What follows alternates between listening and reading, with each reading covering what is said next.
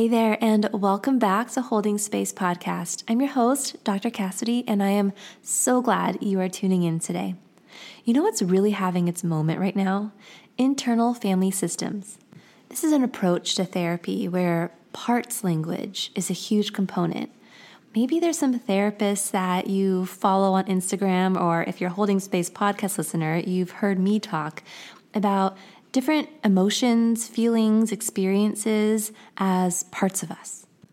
My anxious part, our guilty part, our angry part, our protector parts. Parts work is so powerful in supporting us in developing a new relationship with our feelings.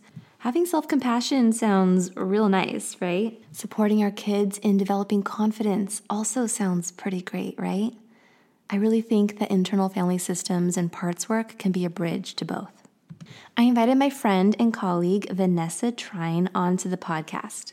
Vanessa is a licensed professional clinical counselor in Southern California, and her work in private practice focuses on helping adults experience healing from deeply rooted trauma using internal family systems and somatic therapy. In this episode, together we explore why talking about our feelings as parts of us support our relationship to our triggers and emotions, anxiety being a big one of those. So, we explore what are some ways to talk to and connect with this part of us, the parts that are holding anxiety around parenting, motherhood, life. We also unpack how parts work relates to ideas around reparenting. What are some ways to help your inner child parts after feeling triggered by your own kids? I'm so glad you're tuning in. Let's dive in. You're listening to Holding Space Podcast. I'm your host, Dr. Cassidy Freitas. I'm a mom to three and licensed marriage and family therapist. I'm really glad that you took the time to hold space for you by tuning in to today's episode. My hope with this podcast is to share conversations with experts from around the world and parents who've been through it so that maybe you feel a little less alone in your experiences and the messy side of being a parent and being a human, and so that you can walk away with supportive steps for what to do next. Listening to this episode is not a substitute for seeking support from a professional in your area. I believe that holding space and offering presence to both ourselves and others is truly one of the most meaningful ways that we can express care. And you are so deserving of that care. All right, are you ready? Let's dive in. Hi, Vanessa. Thank you so much for taking the time to come on the podcast today. I'm so excited for us to connect and to dive into our topic. Me too. Thank you for having me. So, before we dive in, I would love for you to introduce yourself to the Holding Space podcast listener and share a little bit about who you are and what lights you up. Yeah. Yeah. So, I'm Vanessa Trine. I'm a licensed therapist in Southern California. And I love working with clients who have a lot of deep seated trauma. I love working with teens and with women, um, adults also. And I just feel a lot of passion about helping people experience relief from things like anxiety, panic, or even like unexplained somatic symptoms that make it hard for people to enjoy their life. I love helping people discover what was going on, how to heal it in a really gentle, compassionate way. And I just, I couldn't picture a better job. Amazing. And you have a card deck. We were talking about we both have card decks um, that we've we've shared with the world, and uh, maybe you can tell the listener a little bit about your card deck too. Yeah, I'd love to. It's called the Support Deck. I worked with an illustrator who's based out of New Mexico, um, and we created a deck of cards that all have coping tools on them. And so on one side, there's an illustration. So it could be, a, and they're really beautiful illustrations. It could be just a visual cue of something that you can remember, like, oh, right, if I take a long exhale, that will calm my body. Or on the other side of every card are really basic instructions for how to do each of those coping tools. So if you're ever feeling overwhelmed with anxiety, panic, grief, anger, anything, instead of trying to come up with a solution that when you're calm might seem obvious, but when you're overwhelmed, feels inaccessible, you could just draw a card or draw a couple cards until something gets you to feel some relief. So, Vanessa, tell us a little bit about internal family systems and parts work. So, uh, I think it's you and I were saying earlier that like with just each other that IFS is kind of having its moment right now. Um, mm-hmm. Internal family systems, people are talking about parts, parts of themselves. Their their sad part, their anxious part, their perfectionist part, their guilty part, their you know likes to be in control part people are talking about parts and I love it. Um, I've been talking about parts for a long time in my own clinical work, and it's played a big role in my own healing, in my own relationship with my own hard emotions and big feelings. And so, tell us a little bit of context for what internal family systems is and why parts work can be so powerful when it comes to relating to our emotions. Yeah, yeah. IFS, it stands for, yeah, internal family systems, which is this, it's working from this philosophy that all of us are multifaceted and we all have multiple pieces of us that are all interacting all the time. So, for example, you might feel excited about an upcoming event, but also dreading it. You could have those conflicting feelings at the same time. And then conflicting feelings can also show up for things that are like more detrimental like a trauma that a trauma might be really confusing and you might have multiple things attached to it multiple feelings that we're calling parts. So in ifs these parts can all interact similar to how a family system can act and react to each other. In and when you use ifs in a therapeutic setting you can help clients identify these different parts of them, which, first of all, just the identifying, acknowledging part can be really, really powerful and healing. And then also, you can start to hear from essentially these emotions that you're externalizing by acknowledging them as parts. You can start to hear from them individually almost so that it's a less flooding experience for your system, your internal system. And one of another reason why it can be a really good fit for people who have experienced trauma is because sometimes if somebody's just wanting to get to the bottom of something, like why did I feel so anxious in that moment? Or why does this still make me so angry? When looking at it from a parts work lens, it's possible that you have six anxious parts or like four different angry parts. And if we were to just try and figure out why am I angry, that just might be too big of a question. But if we feel like, okay, I was angry because it felt like this was really unfair to me. I was also angry because I should have known better. And then there can be these pieces that come from it, and you can do one at a time, individual healing work for each part. And then also they're all connected. So it's not going to take you 100 years to just go through every emotion you've ever had, but it's just a way that's less overwhelming to still get to the bottom of things that have been hard. I love that. And I think that it's what's been so powerful for me in my own work and understanding these different parts of myself has been being able to sort of separate um, me, self, from these parts of me and to acknowledge that these parts are coming along for the ride and they serve a purpose, right? So, my anxious part, my anxiety part, its job is to look for all potential threats. And sometimes it, you know, puts things in overdrive when it doesn't need to be in overdrive because maybe it's a meaningful risk, but it's, you know, identifying it as a threatening one and and then but being able to recognize okay there is me self that can respond to the data that this part of me is giving me rather than just looking at myself as somebody who is just an anxious person right? Like yes i have anxiety as does as do all humans. We're all wired for it right? Oh, yeah. Um, but there's also the part of me that can create a little bit of space and name that this is the part of me that's showing up um, this is the way that this part of me is wanting to respond in this moment. This is the data. Um, some of it might be helpful, some of it might not be. And I self can can now make a decision right around this or set a boundary you know with this part of me kick it back in the back seat and, and i'm going to stay in the driver's seat right um, or you know be able to respond to these parts of myself with compassion because i think that this idea of like self-compassion i think to me has become so much more tangible and has made so much more sense once i identify these parts of myself so when I can respond to my anxiety with compassion and the data that it's offering me, it's just, it feels, yeah, like a more tangible experience. I don't know. What are your thoughts around that?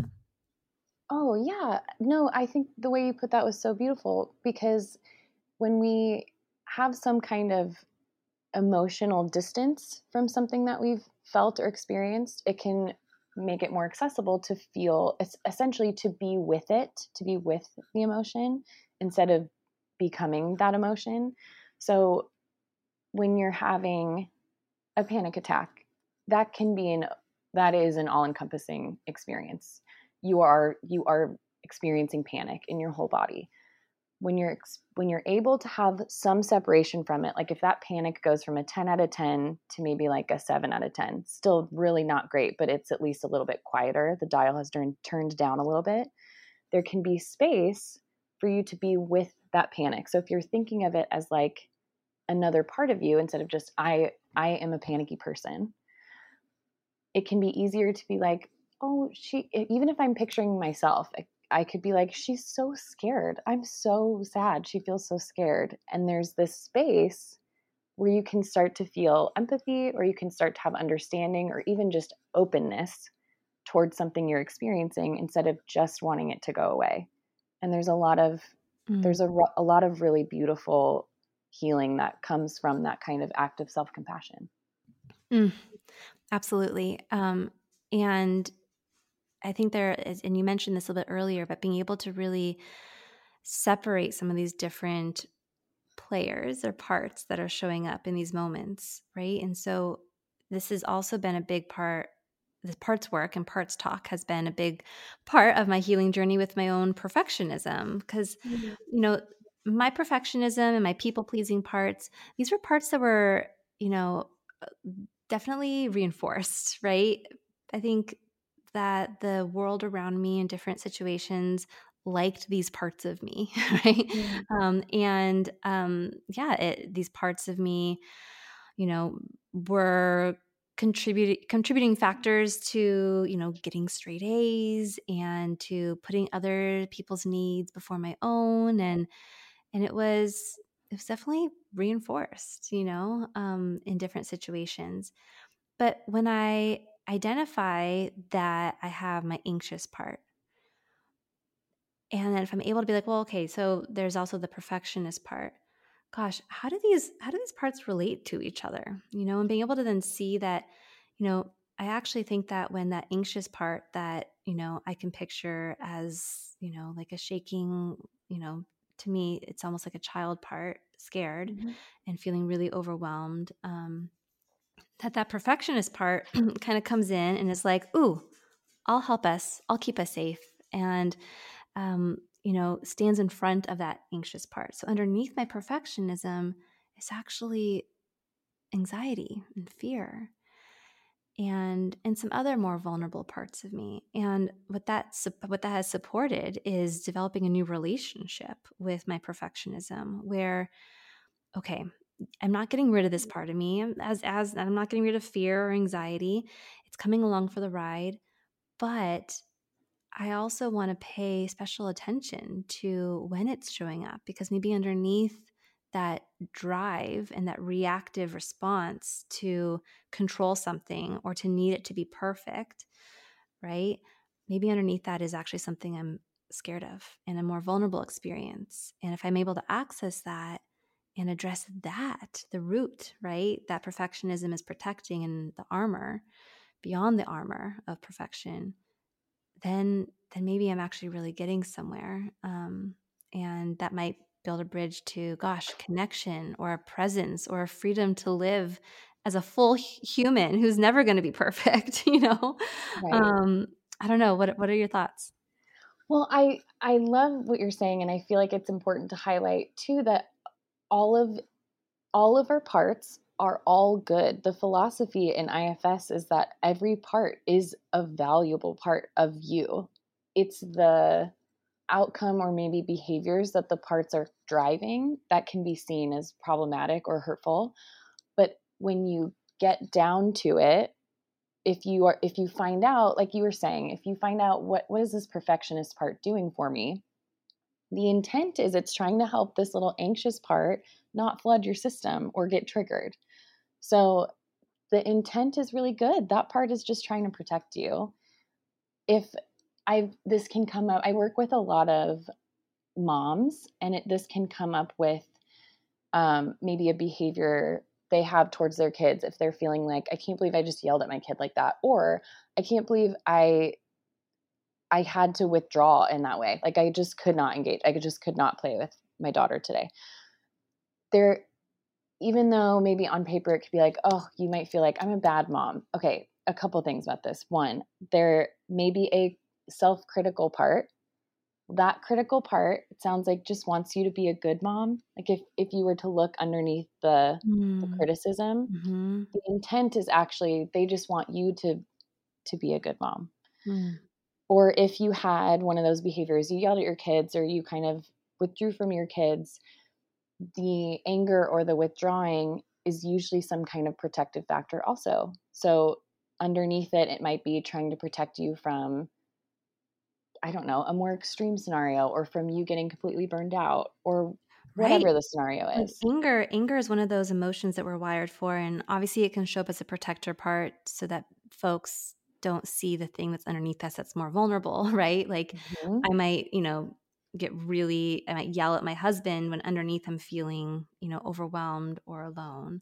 Mm-hmm. Um, but at its core, anger is there to give us data when maybe like it feels like a vi- like a right has been violated, right? Or a boundary needs to be set. And so in that situation, maybe anger is indicating, gosh, like my right as a human to like have help to have space and margins for myself like is not happening and mm-hmm. and guilt is letting me know that the way i responded to my kid isn't aligned with maybe the kind of parent that i want to be mm-hmm. if i can if i can pause and and look at the data that these parts of me are offering about my situation maybe i can respond to guilt with like oh you're right you're right you're right okay in this you know in this in this situation the data is right that wasn't aligned with the kind of parent i want to be uh, thanks for the reminder i'm going to go repair um, mm-hmm. and then mm-hmm. to anger to be like you're right i need some space and maybe screaming at everyone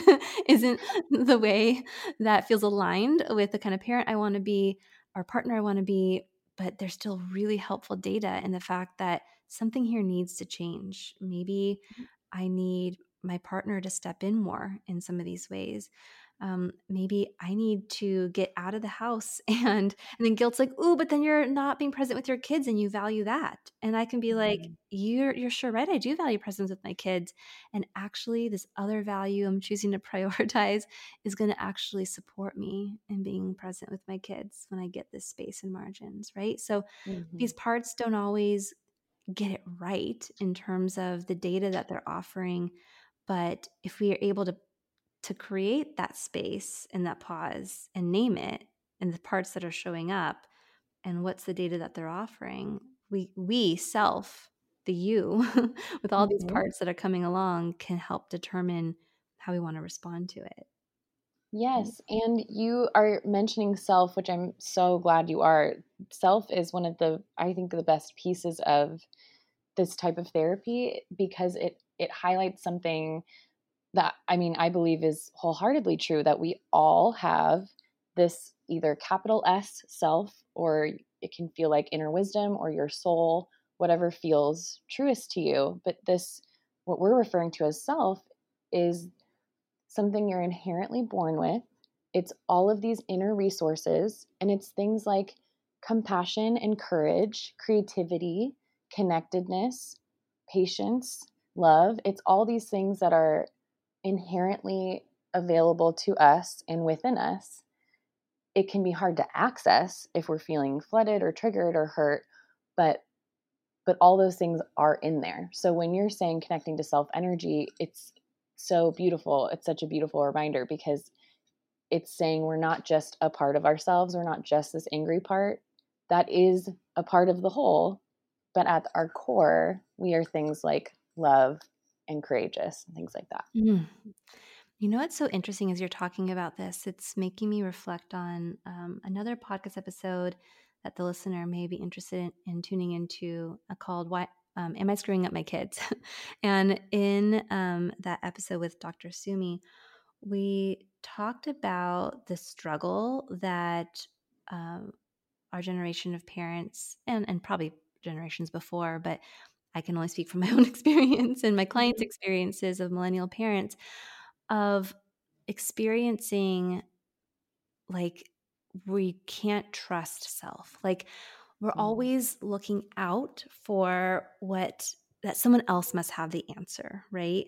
And so it's I really find a lot of folks struggling with this idea of tapping into their like maternal intuition and instead going to their phone or going to Google and figuring out what others are doing because they must have the secret key. It's it's not something we can tap into ourselves. And I think it's really helpful to contextualize that. Um, like why? Why why why are we struggling with tapping into self and trusting self in everything, right? Like decisions around our baby's sleep, decisions around how we feed our child, decisions around how to respond in a moment when, you know, our kid is, you know, really disappointed or using potty words or whatever the case might be. Like, how do I respond and and and and not trusting self in that? And and I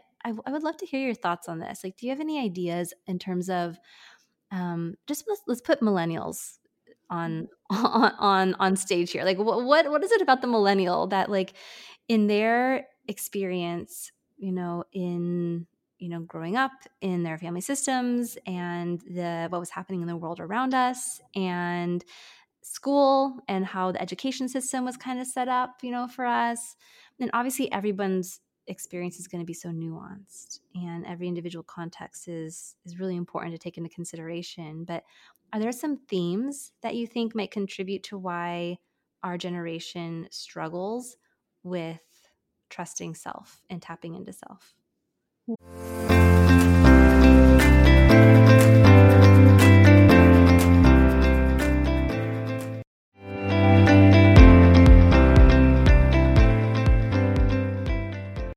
Mm.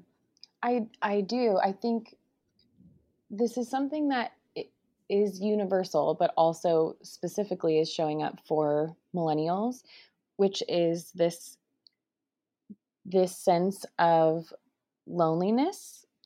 And it's not just that millennials are the only ones who have ever felt lonely. That's that's not it. But uh, it's like a specific contextualized loneliness of mm. having a lot of information, um, especially in like early adulthood in their 20s around like therapy and what anxiety is or what narcissism is or what gaslighting is and it's all these things that are really helpful mm-hmm. and weren't talked about before mm-hmm. this is just one mm-hmm. piece of it but and so they've got all this information as far as how to do some work on themselves maybe how to be a better partner maybe how to be a better parent but they also didn't have anybody to model this for them or mm-hmm. they only had really mm-hmm. nuanced pieces of this modeled mm-hmm.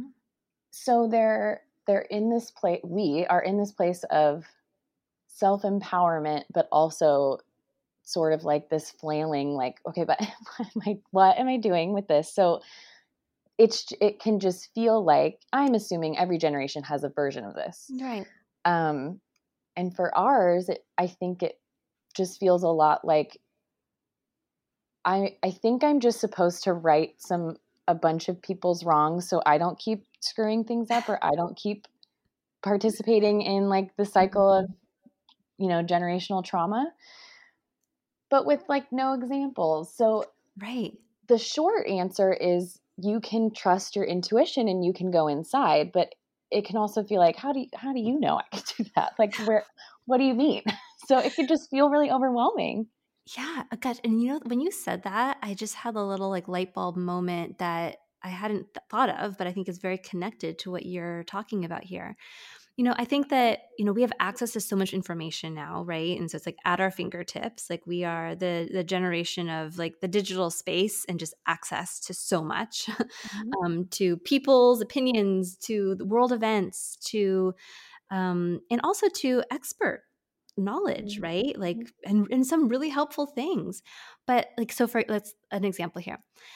Um, let's say um, I want to use a, a, an example that happened recently with my daughter. So let's say like I when I was when I was little, I didn't know anything about like what it was to be like introverted or extroverted or how different people get energized by different things and have different needs. And I learned about that much later on in life. Right? And so and I got that information from somewhere else, right? From some expert that describe to me what it, an introvert versus extrovert was. Like I didn't know that about myself. Uh, somebody outside of me gave me that because that wasn't something that I was taught, right? Um, my daughter, though, from a very early age, my oldest, she's 11, um, I've been talking to her about how, you know, she may have different needs than like her brother or from me. I'm much more extroverted. My daughter is much more introverted. And like like her father. And recently I saw she was texting her friends in a little group chat and because of her age we still you know um, she doesn't have a ton of privacy when it comes to texting quite yet and um, we she said something along the lines of like her friend was like oh who wants to call or who wants to um, facetime and she wrote um, i have homework but also i'm an introvert and sometimes i just need my space and um and like to, to because being with people doesn't energize me like lit and i i was like but the thing is, is that she's she's she's 11 and like she's gonna grow up just like knowing this about herself right mm-hmm. like this inner knowing like she's not gonna know like the moment necessarily like, remember the moment where like someone outside of her told her mm-hmm. so she's gonna have this this sort of my hope is this sort of um, intuition of what it is that she needs and to be able to communicate that because maybe hopefully fingers crossed it's been modeled to her right that it's okay to have these boundaries. It's funny when i first saw that my people pleasing part was like, oof, that's kind of harsh. Like, what if they stop being her friend, or what if they, um, you know, because because she put some little emojis that were kind of funny after that, like bye bye, like girl bye, like I am like I am not gonna talk to you right now. But it was, but her friends like respected it, and I was just like, wait a mm. second, that's the kind of people I want her to be around anyway. Is the kind of people who honor this thing that she needs, right? Um, and it's part of her. Anyway, I just I think that we, I think there's a, a couple things, right? Like our parents didn't have the information that we have now or the parenting support that we have now they weren't going to therapy because of the stigma and so we weren't necessarily like validated in our feelings or supported in like naming our feelings when we were little um, mm-hmm. and for for a variety of reasons right? Um, and then in school a lot of it was like here's the information that you need to like memorize and then you know regurgitate. And i see very much so in my my kids generation schools starting to look a little bit different. There's still some of that but like there's a lot more of like conversations around what they like the knowledge that they bring to the table and the experiences that they bring and it's generated from within rather than like i'm just going to memorize this and then i need to perform right? Yeah. uh, and with speed. Um and and then i also think about just our um some of the things that we experience in terms of 9 11 and school shootings, and then um, phone, handheld devices, and social media, and you know, recessions and the pandemic. And I think about how much access we have to um, things that are happening around us and others' beliefs and other expert and expert advice.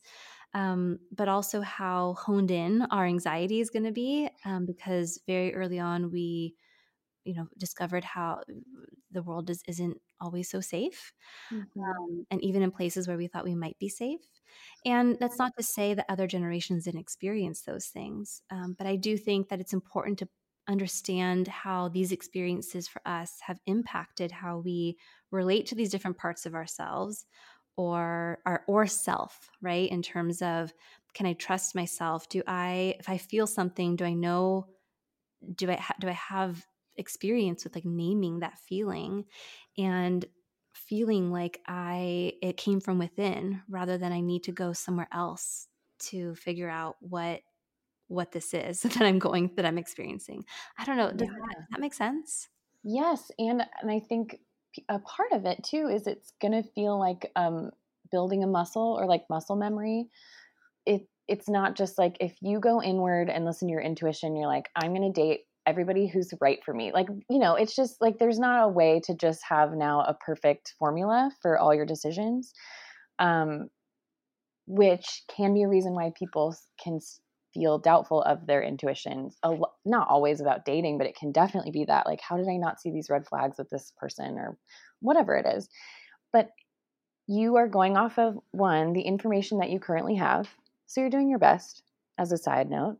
But two, the more that you practice trying to listen to, even if it's like the most quiet little glimmer of clarity or the teeniest glimmer of bravery, or depending on what the scenario calls for.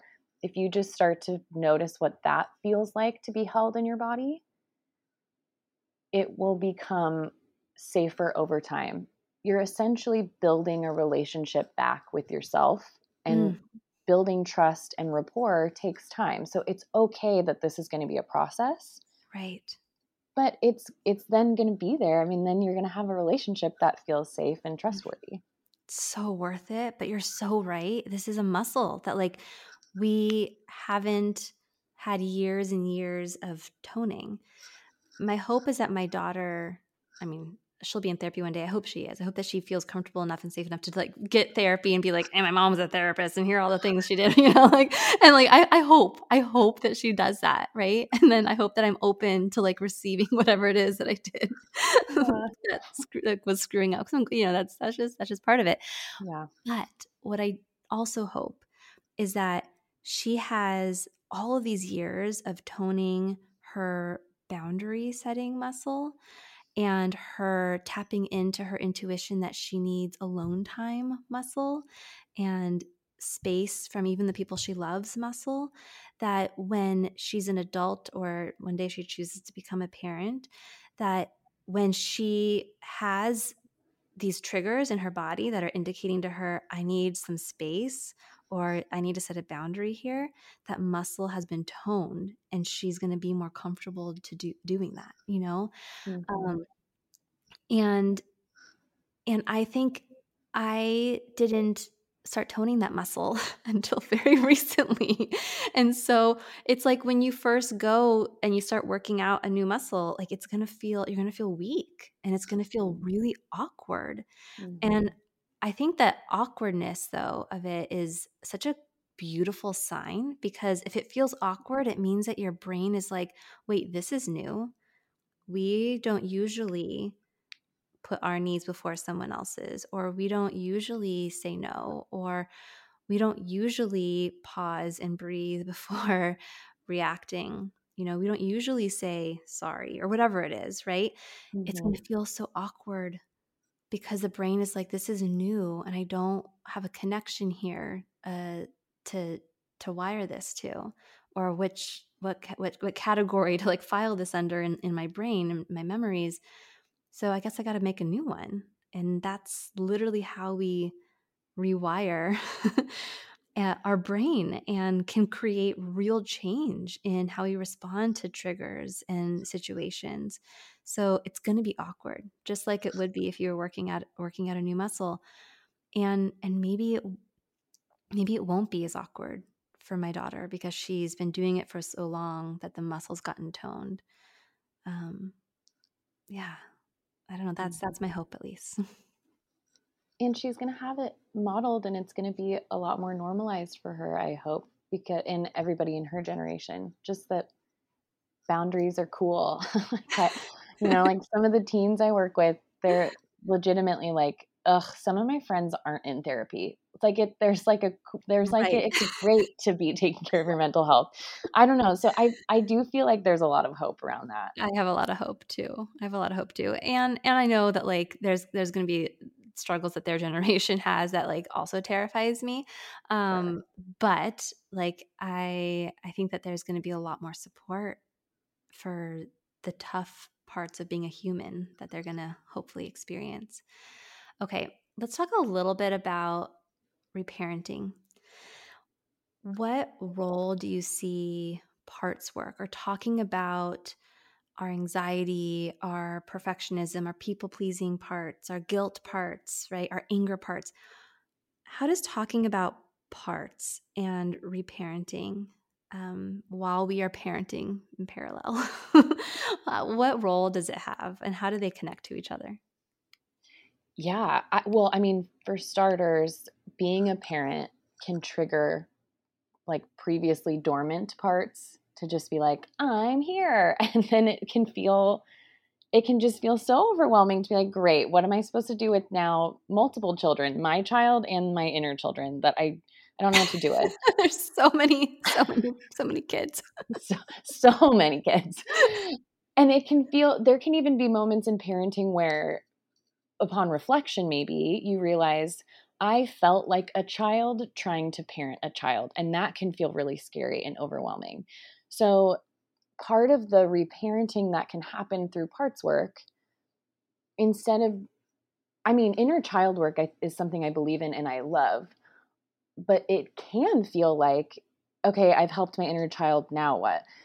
The the way I conceptualize it under this parts work lens is when you are self-soothing or you you do some therapeutic work or something on your inner child, you're doing it for a part of you. There may be a lot of other parts that also feel really young that need some attention too.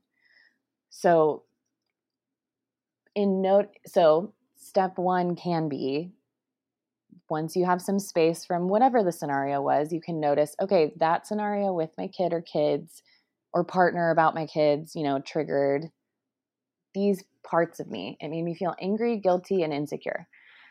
And then mm-hmm. from there, it you might be able to notice what age you feel when you connect with mm-hmm. one of those mm. parts each at a time. Mm-hmm. You might mm-hmm. feel like a teenager.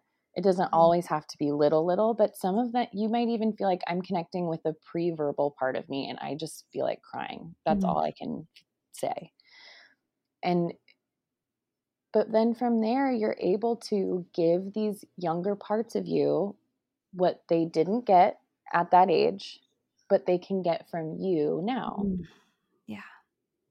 It's hard because you're doing this for a physical child that is yeah. also like your heart outside of your body.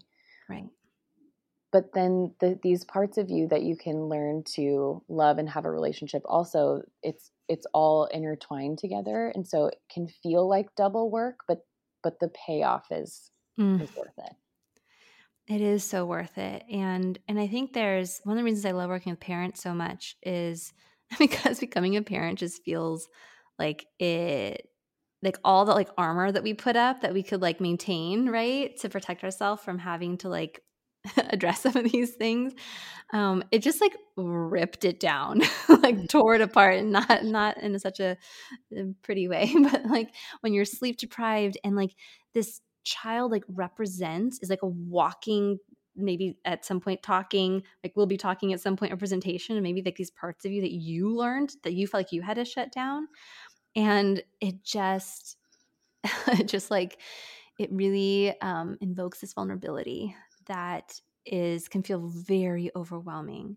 mm-hmm. but i think that there's also opportunity in that to to really start to do this work to connect with um, these different parts of ourselves so i tend to integrate um, ifs with emdr and um, if anyone's interested in learning about EMDR, there, I have an uh, "What is EMDR" uh, episode that talks all about it. Um, but in that approach, which you know can be can be used to um, treat trauma and anxiety and um, identity challenges and lots lots of things.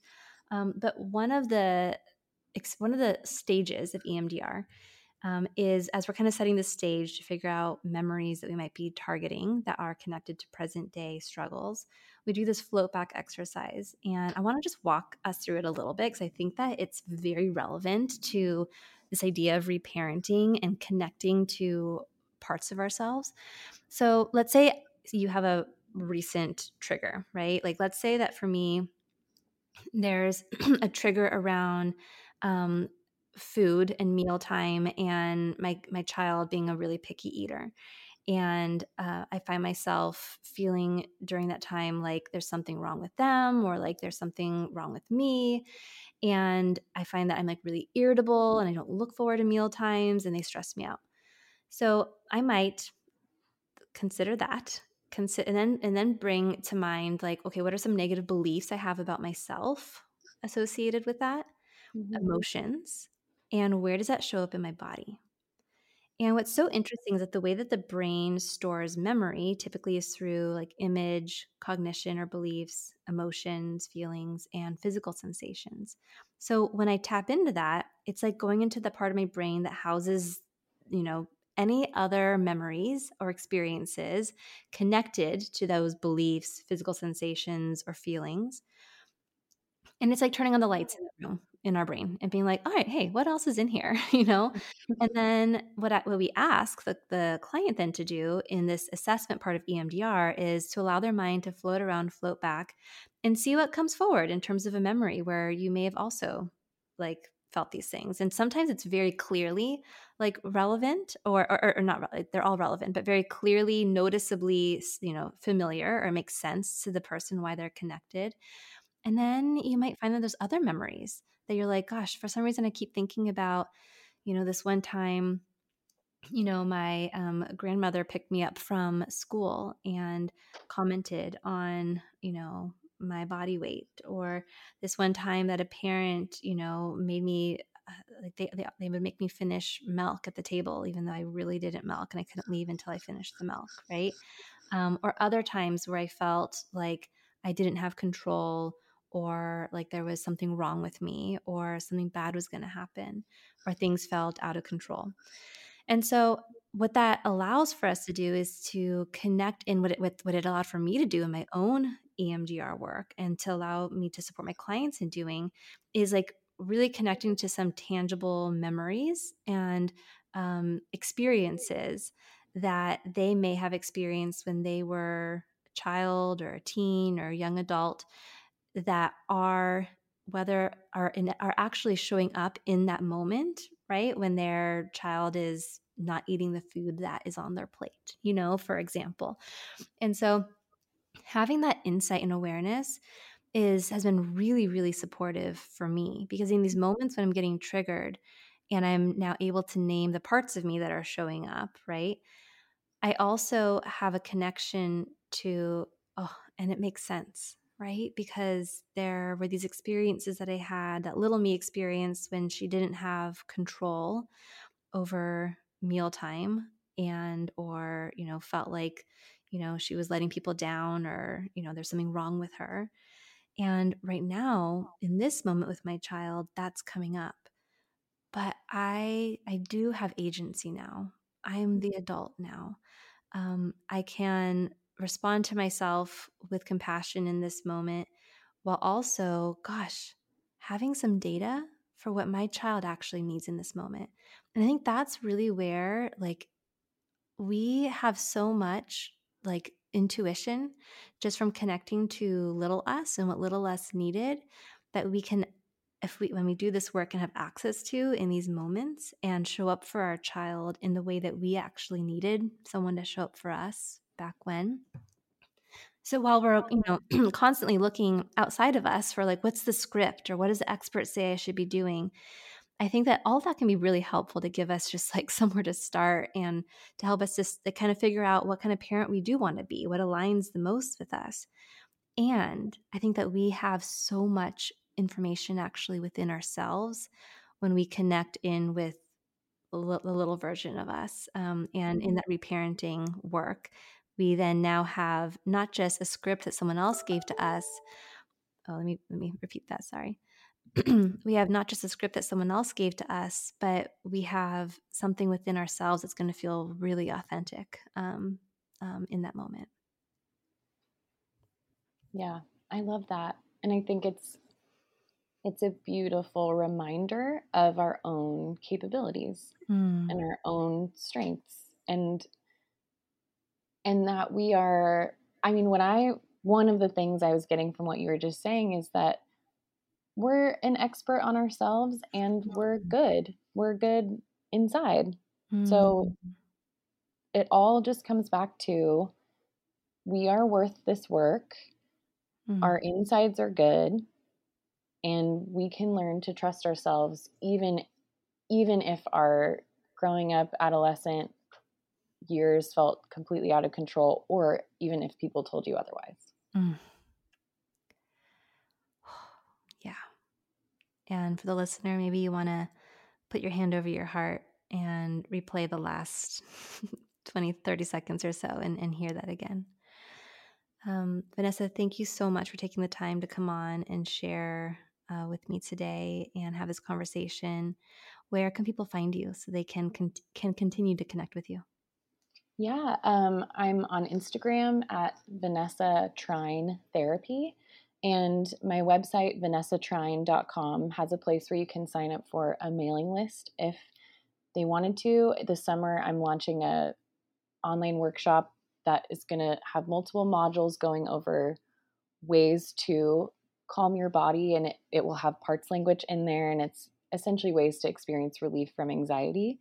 Um, so if anybody wanted updates on that, they could sign up and I'll when that comes out too, I'll give you a, a discount code for your listeners for that workshop if they're interested. Oh, beautiful. Thank you so much. I'll be sure to share links in the show notes. Again, Vanessa, thank you so much for coming on. Thank you for having me. I hope you enjoyed that episode. If you did, you might want to hit that subscribe button to be the first to know when future episodes air and go and explore some of those past episodes. Maybe there's a topic in there that you've really been wanting to learn more about. You can learn more about my private practice as well as my parenting courses and workshops at the link in the show notes. You held space for yourself today. You carved out the time and you tuned in to this episode. I hope you take a moment to honor how meaningful that is. Yes, to me for sure, but also for you. Thank you for tuning in, and I'll catch you next time.